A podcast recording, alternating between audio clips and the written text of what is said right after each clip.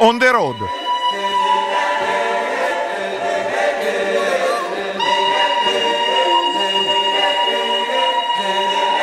Buongiorno, buongiorno da Claudio Agostoni, benvenuti a un nuovo appuntamento con eh, On the Road.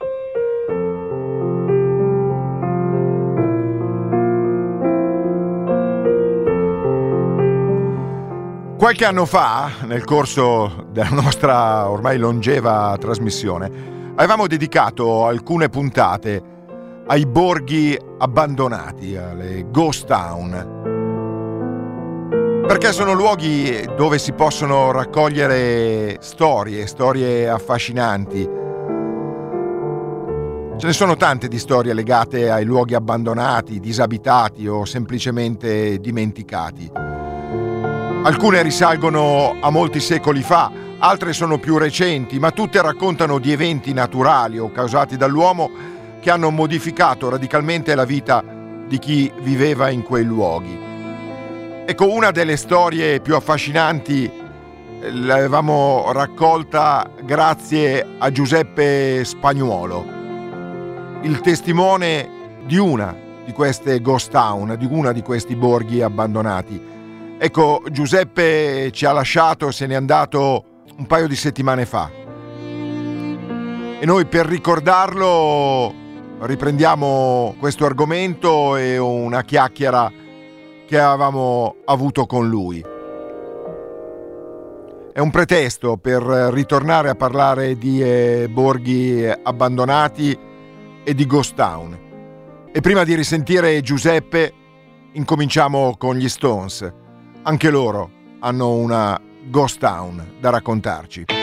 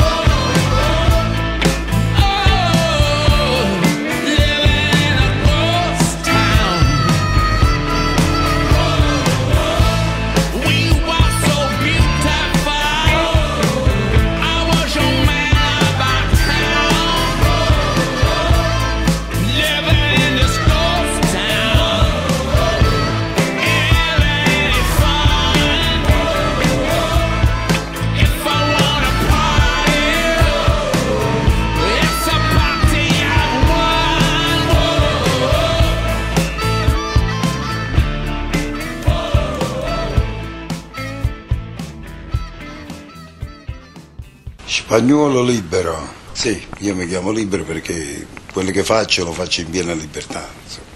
Non c'è nessuno che ti può obbligare perché prima di tutto qua io le posso mandare bene o male a quell'altro paese perché io mi posso vivere anche con un euro al giorno.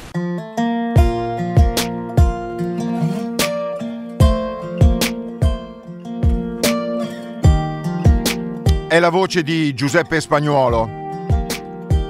L'avevamo incontrato là, nel suo mondo. Vallate selvagge, dove lo sguardo non riesce a cogliere tracce di presenza umana. Mandrie di cavalli bradi, la carcassa di un equino sbranata da un branco di lupi, un paio di poiane che percorrono ampi cerchi nel cielo, in attesa di fiondarsi verso una preda.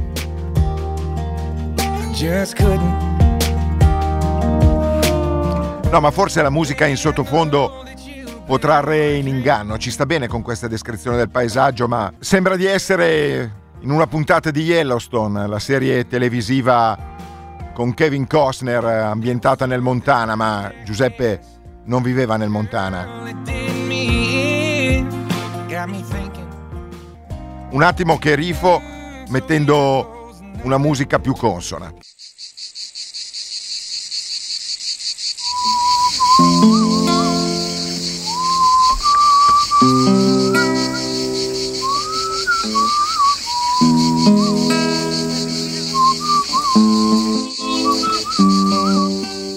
Vallate selvagge, dove lo sguardo non riesce a cogliere tracce di presenza umana.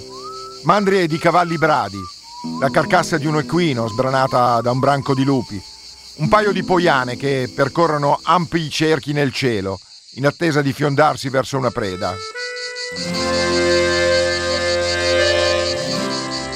E l'entroterra del Parco Nazionale del Cilento e Vallo di Diana Fate conto che il mare di Palinuro dista decine di chilometri e centinaia di curve. È qui che viveva Giuseppe, Giuseppe Spagnuolo. Stasera storganetto.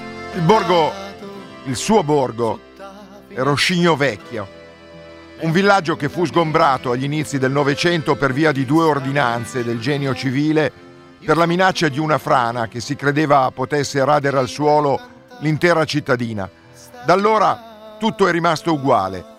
La piazza dedicata a Giovanni Nicotera, su cui si affacciano le basse case, decorate con bei portali. Erano le case dei contadini e degli artigiani del borgo.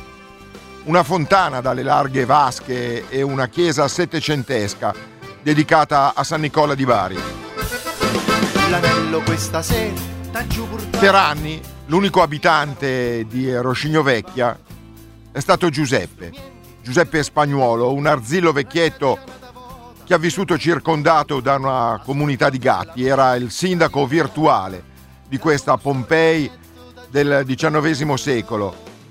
Tra l'altro gestiva una sorta di piccolo museo dedicato alla vita contadina un mondo perso nel tempo il suo.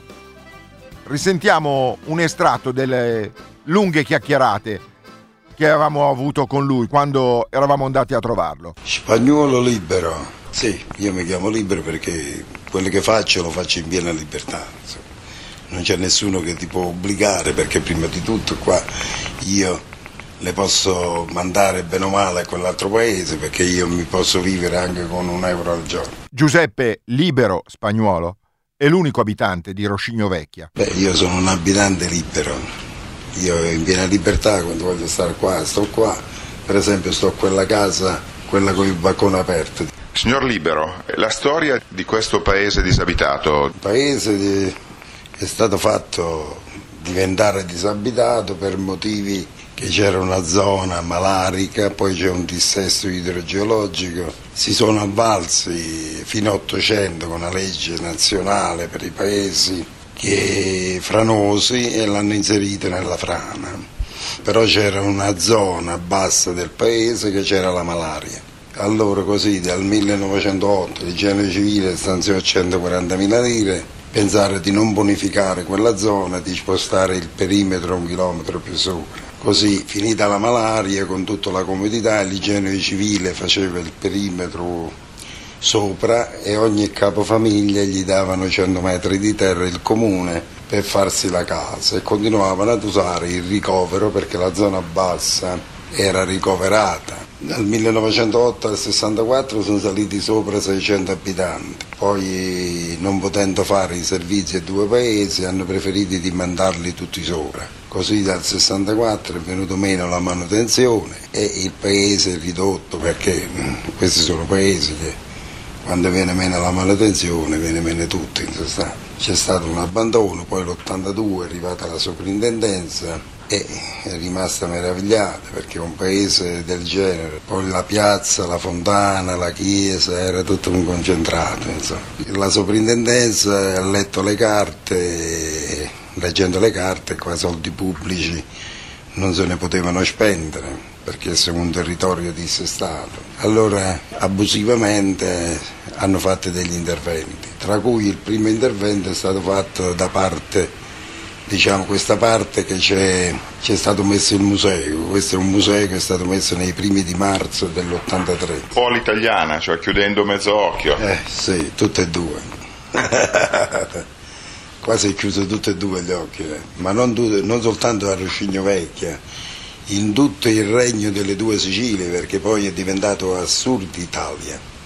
Invece di essere a sud Italia è diventato a sud perché qua è stato estirpato tutto perché da regno è passato in, condizioni catastrofiche e, oggi continuiamo a, pa- a, pagare quello che è successo dei, nel 1860 in poi. Come l'anno prossimo si festeggia il 150esimo lei mi sembra aver capito che non festeggia. È ovvio che non festeggio per un semplice motivo perché si festeggiano 150 anni della rovina del regno delle due Sicilie ed è un peccato perché questo, per essere un regno si vede che era ricco e per, e per essere invaso da tutte le nazioni si vede che venivano a prendere ricchezza.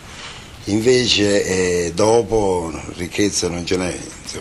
C'è rimasto qualcosa di, dei, beni, dei, beni, culturali, in sostanza la, il territorio potrebbero offrire tanto come turismo invece è... Ma era ricco solo per i sovrani o era ricco anche per la gente? Eh, ovviamente era ricco per i sovrani, però bene o male stavano bene anche la gente. Poi si sono peggiorate le cose perché i sovrani si sono moltiplicati, più, so, eh, più, ce ne sono e più le conseguenze si pagano sempre, le pagano sempre i soldi.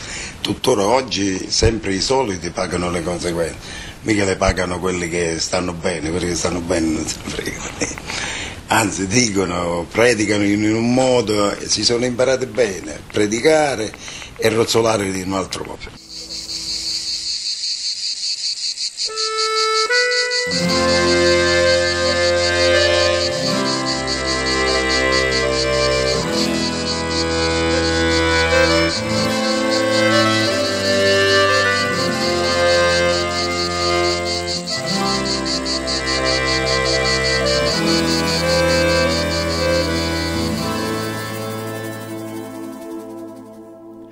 Stasera st'organetto ha giù portato sotto finestra di e nella mia con chi sta amici miei io sono venuto e ti voglio cantare sta serenata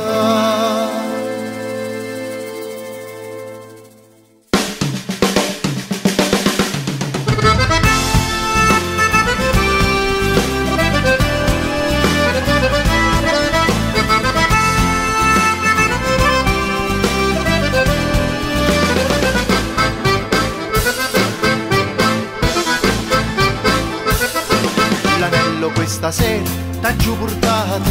Scendi mia caro pure non me ne vado. Con tutti sti strumenti io sono venuto. Raccacciata vota me ne so chiuso ascolta bella mia sta sirinata. Che io questo organetto t'ha giù portato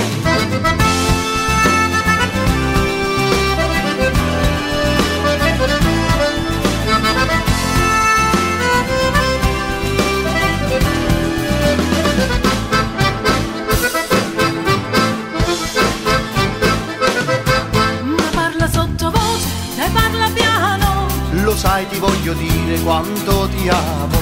Non mi interessa niente, sono innamorato.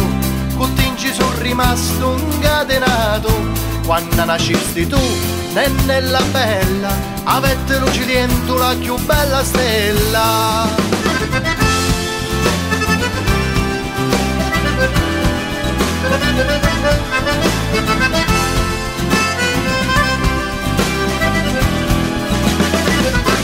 Oi mamma quando vote che mi fai venire su sta finestrella a sospirare mi fatto consumare tutto lo sospiro ma non da facci mai tu mi pigli in giro.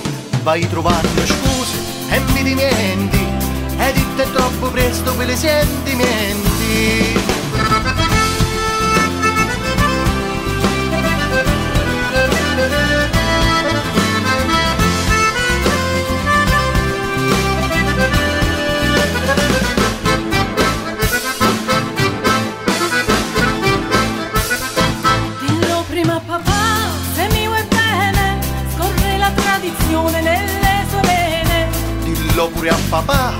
che io ti voglio, se non mi dici sì, non me ne torno. Lo sai, ti voglio bene, ti voglio amare, per poi la vita mia con te passare. E dopo la serenata cilentana firmata Alessandro Gaudio, ritorniamo in compagnia di Giuseppe Libero Spagnuolo in questa intervista che gli avevamo fatto anni fa, eh, io tutte le volte che ero andato a trovarlo eh, l'avevo sempre visto con una camicia rossa, insomma, stile garibaldino. Avete sentito invece prima le sue posizioni politiche quasi eh, neoborboniche, idee politiche che potremmo definire con un eufemismo bizzarre. Non potevo non chiedergli come mai si vestisse sempre da garibaldino nonostante le sue idee. Fa garibaldino? Io sono anti-garibaldino. Come anti-garibaldino? Beh, un peccato perché noi da un regno delle due Sicilie siamo passati non a Sud Italia ma a Sud Italia. Ci dispiace perché la storia è stata occultata e Garibaldi ha promesso la terra ai, ai, poveri disgraziati di contadini e poi quando ha consegnato il regno delle due Sicilie a Vittorio Emanuele e sono rimasti tutti a bocca asciutta. E... Non è che con i Borboni ci fosse il socialismo? No, no, no, no, assolutamente. I borbonici non si stava bene, però dopo siamo passati al peggio. Eh, noi da Regno siamo passati alla discarica di, tutto, di tutta Europa. Eh, qui non c'è niente da inventarsi, qua automaticamente c'è tutto bastava che c'era un po' di ordine e disciplina che il, in sostanza che questo sud rimaneva sud, no? che passava a sud Italia, perché nell'assurdità si combinano delle cose che sono fuori di tutte le, le misure, non c'è religione e non c'è eh, serietà né disciplina, qua ognuno fa che vuole. In sostanza anche in questo paese che doveva essere conservato e messo in sicurezza, che c'è una bella scenografia, l'hanno stravolta, hanno fatto delle vetrate che non stanno né in cielo né in terra. Nel senso che ci sono un sacco di case alcune lasciate andare, alcune con un inizio di ristrutturazione, alcune con delle vetrate, sono quelle che a lei non piacciono. Non piacciono perché questo doveva essere un set per cinema, un set per fotografia, un museo vivente a cielo aperto per fa- in economia per fare economia. Adesso l'economia se l'hanno presa perché qua sono, andati, sono saltati più di 4 milioni di euro e qua è inutile fare... Ah, sono stati stanziati 4 milioni di euro per mettere a posto. Almeno da quello che si vedeva sulle tabelle, che poi può darsi pure che erano molto di più. E chi li ha prese? Eh, beh, comunque questi erano appalti regionali, eh, accordi comune-regione, eh, non si sa insomma, eh, questi accordi come, come erano stati stipulati. A lei di quei quattro quanti ne ha visti? Io non ho visto nemmeno un centesimo e nemmeno tutti i cittadini di Roscigno. Radio Popolare on the road, stiamo ascoltando una vecchia chiacchierata con Giuseppe Spagnuolo che ci ha lasciato un paio di settimane fa. Era l'unico abitante irregolare di eh, Roscigno Vecchia, come stiamo sentendo. Prima di lui c'era un abitante regolare eh, lì in quel borgo abbandonato, una signora che era morta nel 2000 se non sbaglio. È morta nel 2000. Ed era la signora? La signorina Dorina, era un'ex monaca, il suo ordine venne sciolto negli anni 50 e lei si dedicò all'agricoltura, più andava a fare l'asilo perché era istruita, lei a 85 anni leggeva senza occhiali e poi ovviamente vivere in questo ambiente era deperito come l'ambiente che viveva. Allora Lei da sola viveva qua? Sì, viveva da sola e con due cani all'interno e due cani all'esterno. Lei andava a fare la spesa a Roscigno Nuovo, proprio in cima a Roscigno, e la, faceva, insomma, andava in chiesa a Roscigno Nuova perché eh, era di religione cattolica. Beh, era una suora, una ex suora. Era una monaca, perché suora è una cosa. Cioè, che differenza c'è tra suora e monaca? Eh, la monaca è più addetta all'agricoltura, invece la suora è più addetta eh, a fregare le anime del prossimo. Ah, ah, non la sapevo questa differenza.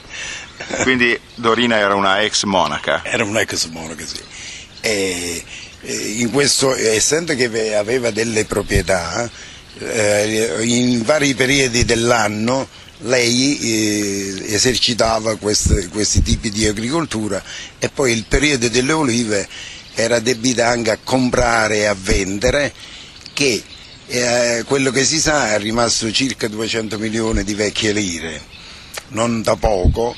L'eredità di Dorina? l'eredità, insomma che... Tra l'altro se era ex monaca non aveva neanche figli. Non aveva figli e la, è stata lasciata ai nipoti, c'era una nipote che veniva a trovarla e un altro nipote stava a Sestri Levanti in Liguria, che lui quel po' di soldi che ha avuto è venuto alla Proloco e ha, fatto, eh, ha istituito un premio in memoria della zia. Ancora adesso c'è questo premio? Sì, a settembre c'è questo premio Dorina. Prima di montare questa trasmissione ho fatto una ricerca sulla rete e ho visto che fino a qualche anno fa c'era ancora il premio Dorina, poi se ne sono perse le tracce. Ma torniamo agli ultimi minuti di questa eh, chiacchierata con l'incredibile Giuseppe Libero, come si faceva chiamare lui, eh, spagnolo. Una registrazione che avevamo fatto in una stanza dove lui viveva, una stanza pregna del profumo del suo tabacco, un tabacco che lui fumava in una pipa, eh, che vedete anche nelle fotografie che trovate nel blog della nostra trasmissione. Gli avevamo chiesto da dove arrivasse quella pipa. La pipa eh, arriva da Napoli. Eh, un dottore mi vide con una pipa un po' malandata e mi disse che appena passava me ne portava una buona. Invece quando è passato me ne ha portato sette, me ne ha portato una serie. Il dottore, questo dottore di Napoli. Poi c'è stato un, eh, un dottore tedesco che nel 2005 mi, man, mi, fa un calendario e me lo manda dalla Germania, che dovevano venirmelo a portare a Rocigno poi un altro dottore, lui è, eh, non è dottore, lui è eh, diciamo, un fotografo e pittore che nel 2007 mi ha portato 85 poster in regalo, poi l'anno dopo me ne porta 200, insomma io le ho mandate in tutto il mondo. Cioè ha quasi 300 ritratti suoi? No, forse ce ne sono migliaia in giro. Eh. C'è una casa piena, insomma, dall'altra parte che magari dopo andiamo a... Mm. È vero che i commercianti le vendono il pane del giorno prima a 50 centesimi al chilo? È vero, sì.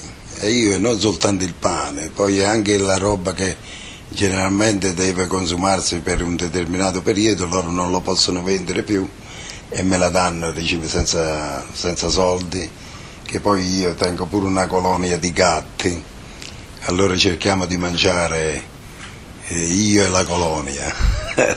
Fabrizio Frizzi la voleva invitare in televisione ai soliti ignoti e lei ha detto di no, perché? Ho detto di no perché a me andare a fare una sfacchinata a Roma non mi, non mi, non, non mi, andà, non mi va proprio. Insomma. Che cos'è per lei la solitudine? La solitudine qua non, non esiste solitudine perché qua arrivano gente da tutto il mondo tiene a che fare, io per esempio dall'anno scorso ho messo in moto dei libri con l'indirizzo sopra, sono arrivato a più di 100 cartoline, insomma qui la posta lavora per me. Ah, quindi il postino viene qua a portare, anche se il paese è fantasma, il postino è carne e ossa. Beh, il postino la lascia un po' all'inizio del paese, del paese nuovo, però arriva la posta qua. Radio Popolare, una puntata dedicata a Giuseppe Libero Spagnuolo. Probabilmente Teresa De Sio Giuseppe non l'ha mai incontrato, la prossima volta che la vedo glielo chiedo, ma di sicuro secondo me tra i due avrebbe potuto nascere senz'altro una simpatia. E sono convinto che se Giuseppe avesse sentito il lungo prologo che Teresa De Sio fa eh, prima della canzone che ora sentiremo, lui questo prologo l'avrebbe sottoscritto. Allora me quando mi chiedono ma tu da dove vieni esattamente?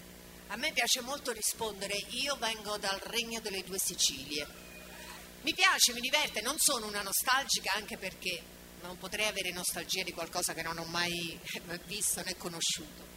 E d'altra parte, di questi tempi, proprio in questo anno particolare in cui da una parte ci accingiamo a celebrare l'unità d'Italia e dall'altra sembra proprio che invece l'idea stessa di questa unità sia messa in discussione. Allora, allora a me piace eh, attraverso la musica, che è il mio, il mio modo, no? è la mia arma, riuscì a fare un po' il punto di questa situazione. Allora, eh, intanto ricordate che questa unità d'Italia, questa annessione del sud al nord non è stata una passeggiata, non fu all'epoca una passeggiata, è stato il risultato di una vera e propria eh, guerra che l'esercito piemontese ha portato contro eh, le tradizioni, eh, la cultura, eh, la lingua e l'economia del sud. Questa vera e propria guerra eh, di repressione eh, è durata a lungo, ha, ha fatto 685.000 morti, molti paesi sono stati addirittura cancellati dalle mappe geografiche qui nel sud e si è creata quella forte ondata eh, di emigrazione della gioventù, no? cioè della parte eh, più, più, bella, più forte, orare che può produrre, che può portare e generare ricchezza e se ne sono andati, se ne sono andati verso il nord. E qui sono rimasti quelli che i soldi ce l'avevano già e sono rimasti i ribelli. I ribelli ci sono in tutta l'epoca del mondo, per fortuna. La nostra storia sono state dedicate canzoni, pensieri. Eh, una canzone che mi piace molto, l'ha scritta eh, Domenico Modugno e si intitola proprio così, Lubrigante.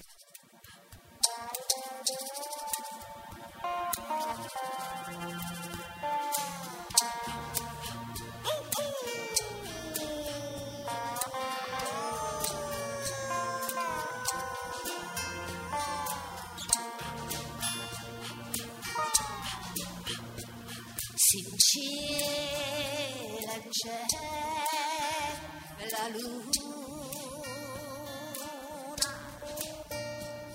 io esco dalla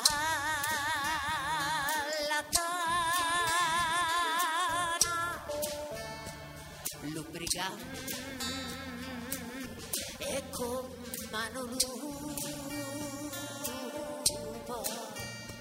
in cielo la luna ci sta quando in cielo la luna ci sta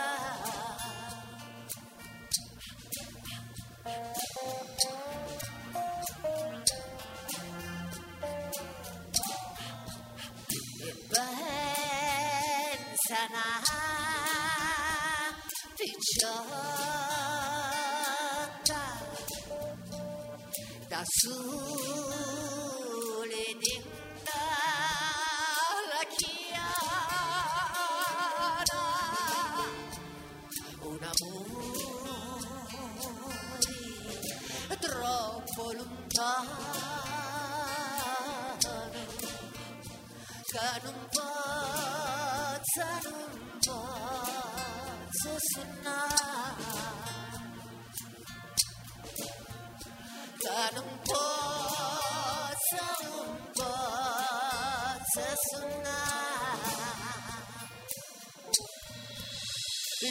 Tchau.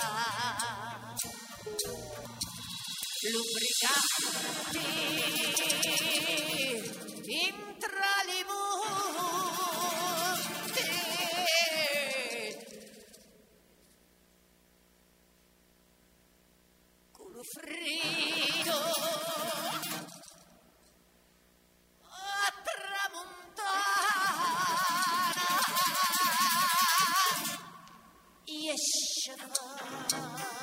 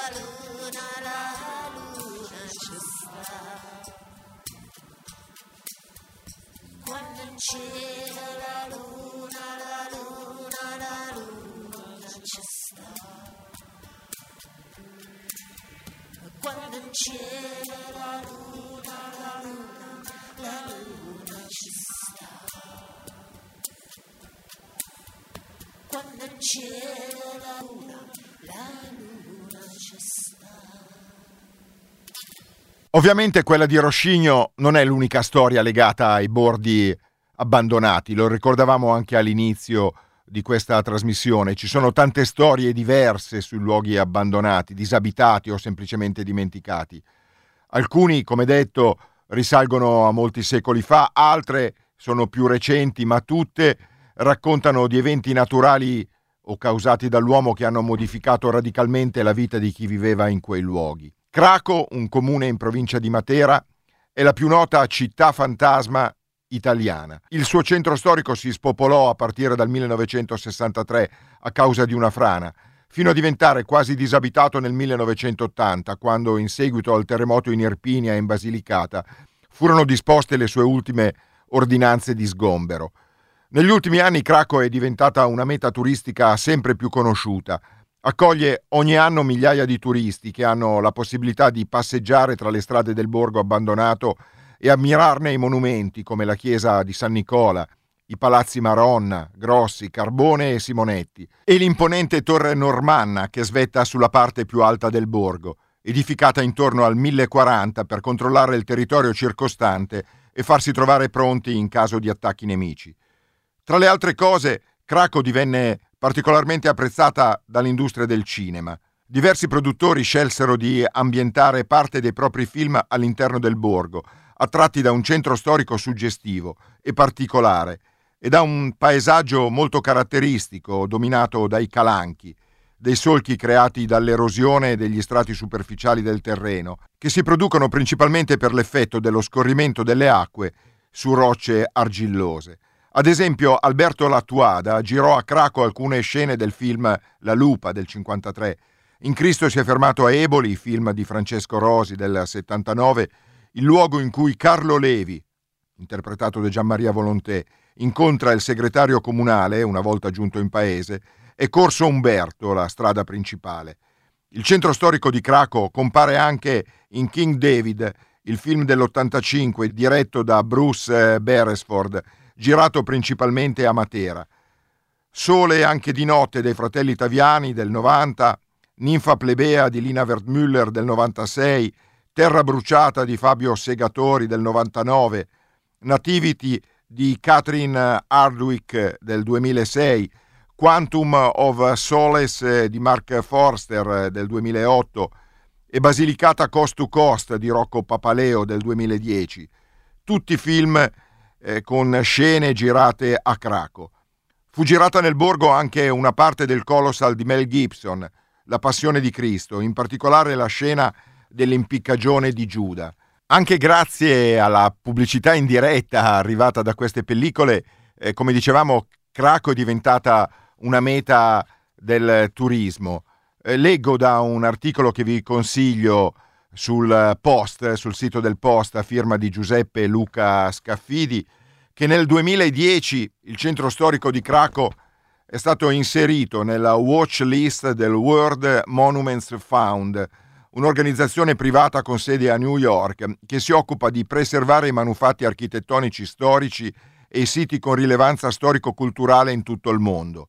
Nel 2014 il centro storico di Craco è stato dichiarato di notevole interesse pubblico dal Ministero della Cultura che lo ha posto sotto tutela secondo il codice dei beni culturali e del paesaggio. Col tempo, ha dichiarato Giuseppe Lacicerchia, sindaco di Craco per tre mandati, col tempo abbiamo raggiunto risultati inimmaginabili fino a pochi anni prima. Il flusso turistico è aumentato moltissimo. In sette anni, dall'apertura dei percorsi di visita nel 2012 e fino al dicembre 2019 Craco ha accolto circa 30.000 visitatori annui provenienti da tutto il mondo. E il turismo è ripreso anche dopo i mesi e gli anni della pandemia. Insomma, un bel risultato per una ghost town.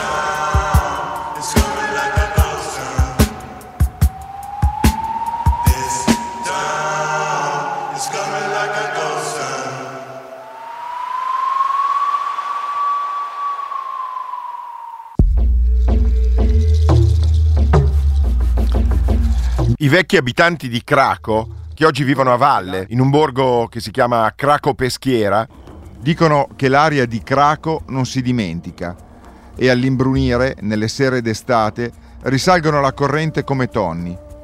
Anche a piedi, chilometri di tornanti in salita a passo lento, facendo una pausa di tanto in tanto per respirare. Per capirci, l'aria di Craco è zeppa di moscerini. E chi se ne frega dei moscerini, ti dicono loro, i tonni, vestiti da vecchi contadini. Seduti accanto alla fontana maledicono persino l'acqua che bevono. 1963, Craco, ricco paese della provincia di Matera, crolla sotto la spinta di uno smottamento, colpa dell'acqua che trasformò i pilastri in macerie, dicono loro. Il cemento armato era fradicio sino al midollo. E maledetta sia anche la politica, e con lei tutti i potenti. I politici, ti dicono, sapevano che le infiltrazioni d'acqua stavano distruggendo il paese, erano stati avvertiti, ma non fecero nulla per salvarlo. L'hanno lasciato morire. E pensare che c'era addirittura il Banco di Napoli a Craco. Amen. Ora non c'è più nulla. I turisti puntano il borgo, lasciano cartacee e caricano nel bagagliaio pezzi di storia, ringhiere, bottiglie, pietre. Anche la campana si sono portati via. A tutto questo pensano gli anziani abitanti di Craco, quando da Peschiera, il nuovo paese costruito a valle, risalgono la corrente della memoria.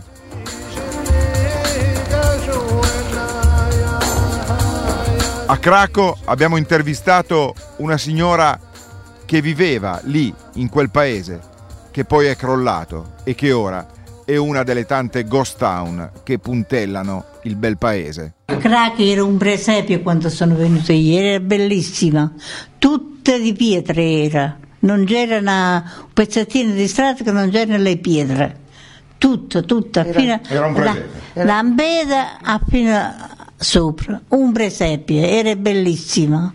Quando sono venuta io che era che mi sono sposata, io sono venuta a 19 anni che mi sono sposata e sono venuta a crack. La signora Margherita è anziana, ma è molto lucida e le si spezza il cuore a parlare della sua vecchia Craco. Ma sentiamo l'intervista che abbiamo avuto con lei dall'inizio. Signora, buongiorno. Buongiorno.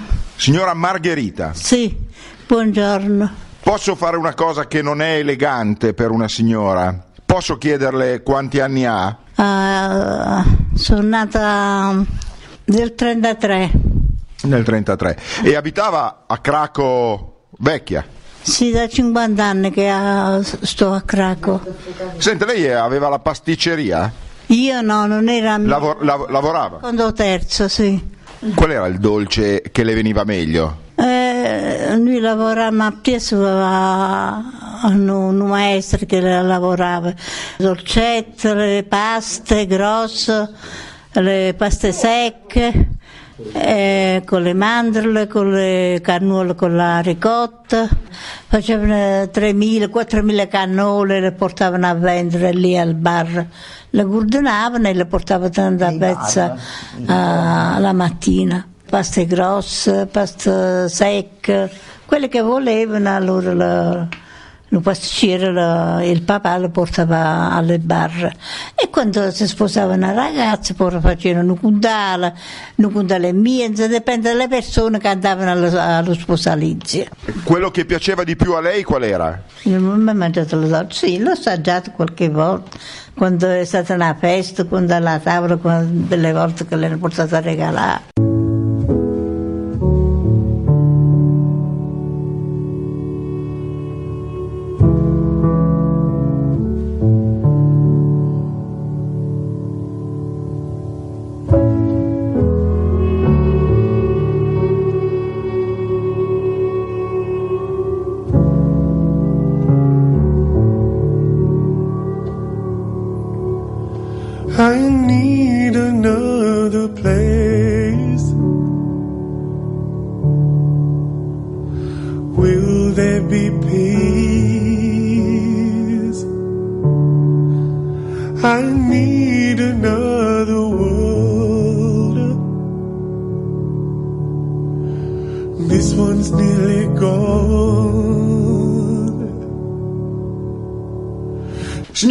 Quando è che è, arrivata la notizia che bisognava lasciare il paese? È stata una cosa improvvisa o un po' alla volta?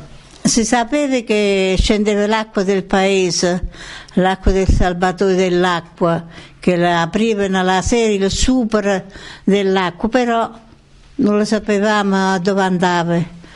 Poi in un periodo hanno fatto una fontana che non ce n'era. Sta fontana qua, eh, l'acqua eh, dove andava? Non si sapeva. E è incominciato a scivolare il paese. Le prime case che sono cadute sono state quelle di giù alla frana. E l'acqua c'era una- un signore che era dottore e c'aveva sotto la casa c'aveva un magazzino e l'acqua dice che scorreva sempre l'acqua. E ha fatto un pozzo, poi però lo buttavano un motopompa, lo buttavano fuori. E poi hanno cominciato a cadere le case, hanno cominciato a sgombrare le persone, è cominciato a franare la, la strada, la rotabile, non si è capito più niente, hanno cominciato a spaccare tutte le case, tutto il centro del paese è cominciato a scivolare. Chi diceva che sono state le fogne che non venivano pulite, chi diceva che era stata l'acqua del salvatoio, chi che da quando hanno fatto la fontana. Quello che diceva la signora dell'acqua di questa fonte. Beh sì, eh, è iniziata questa perdita della rete idrica già negli anni 50, esisteva e mh, praticamente quest'acqua si raccoglieva sotto il grande muro di sostegno del paese, Mh, ha inumidito il muro, quindi lo ha indebolito. E diciamo che questa frana è stata caratterizzata anche da- dalle case che sono state costruite nella parte bassa.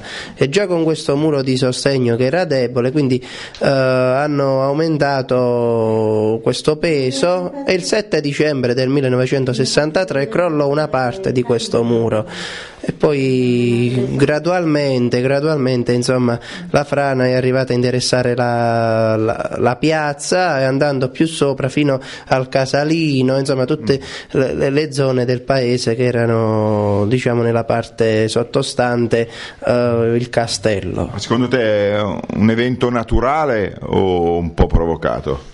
Provocato, provocato al 100% perché è naturale, si sa, questi sono terreni argillosi e tutti i paesi comunque hanno avuto problemi con la frana come anche Stigliano, Montalbano Ionico, Pisticci, eh, quindi non ci dobbiamo meravigliare se esiste la frana, il problema è perché eh, è franato proprio un intero paese. Craco ha già avuto storie con la frana dal 600, però questa qui diciamo è, stato è stata proprio quella culminante. Per incuria?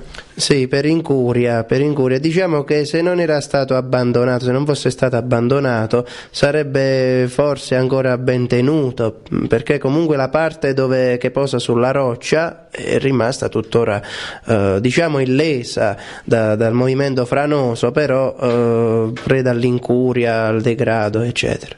La voce maschile che avete sentito dopo quella della signora Margherita è di un giovane ragazzo che potete trovare andando a Craco perché fa la guida e vi accompagna per le strade di questa città fantasma. Nel frattempo, mentre lui parlava, la signora Margherita era andata a prendere delle vecchie fotografie e poi le ha commentate ai nostri microfoni con sua figlia. No mamma, questa è a, scala di zia Angelecchia nostra. Questa è casa di zia. Ah, che io quando uscivo da scuola andavo a pranzo. Eh, che non mi ricordo. C'avevo 12 anni io quando sono venuta a abitare qua. Vabbè, c'avevo 7-8 anni così, però. eh, cioè, E poi a piazza. poi il fatto, che, il fatto che il paese stava franando, le case cadevano, io ben. Se lo ricorda bene. Sì, me lo ricordo perché per noi era un dramma, no? Che cominciavano a cadere le case. Eh, La mia cognata. E quella lì è, è la macchina del pasticcere dove lavorava sì, la signora. pasticcere dove lavorava mamma, sì, sì, quella lì sì. Tipo, E lei si- cosa si ricorda di quando le hanno detto che stava crollando il paese? Beh, c'era l'euforia della casa nuova, per cui un po' si era contento, non che casa mia su non era bella, perché era bellissima, però c'era stuforia di cambiare, per cui da ragazzini, sa come... E poi, certo, dopo quando abbiamo capito quello che stava succedendo, eh, ci si soffriva perché si incominciava, non si poteva andare, perché io da piccola andavo al catechismo in chiesa, frequentavo, insomma c'era il gruppo dei, dei, dei, dei ragazzini della scuola, eh, ci hanno divisi perché alcuni sono andati a Craco Nuovo e altri sono rimasti qua e, e poi c'era la sofferenza, crescendo abbiamo capito che non era una cosa bella insomma. Si poteva Eh. salvare pure prima. Sì, sì, Craco si poteva salvare, assolutamente sì.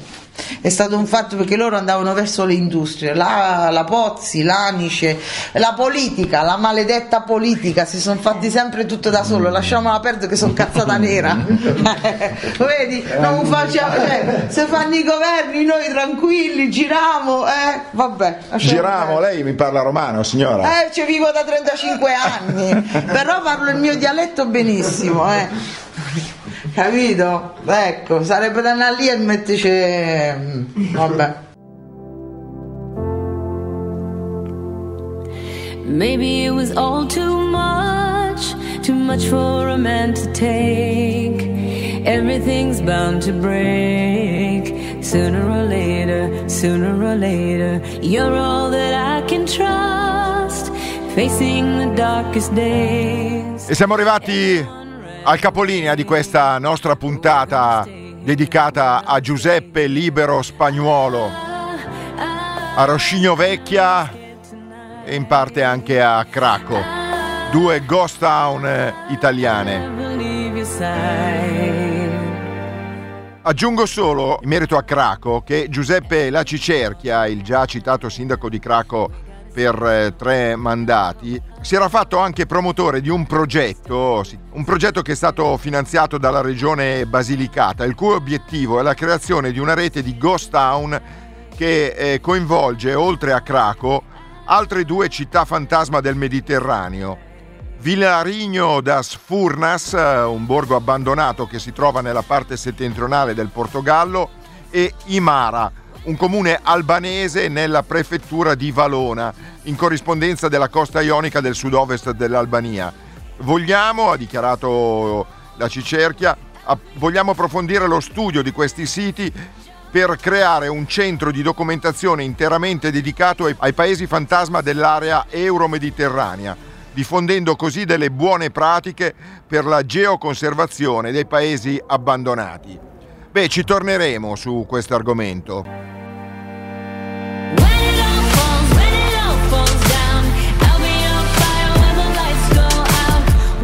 Questa è la Ghost Town di Madonna. Prima avevamo ascoltato quella degli Specials, ma sapete cosa vi dico? Io prima vi saluto e vi ricordo che potete riascoltare questa e tutte le altre puntate di On the Road eh, sul blog della nostra trasmissione On the Road, onde come quelle del mare, punto radiopopolare.it. Vi ricordo anche che sulla pagina Facebook della nostra trasmissione trovate delle fotografie, così potete vederlo anche in viso, il nostro Giuseppe Libero Spagnuolo con le sue camicie garibaldine. Ecco, e fatto questo, così come ho fatto all'inizio della trasmissione, seguo la canzone che abbiamo in sottofondo e vi faccio ascoltare quella che avevo segato all'inizio, ovvero la Ghost Town di Sam Outlaw, che mi piace di più di quella di Madonna. Un saluto da Claudio Agostoni, ci sentiamo domenica prossima con un altro viaggio.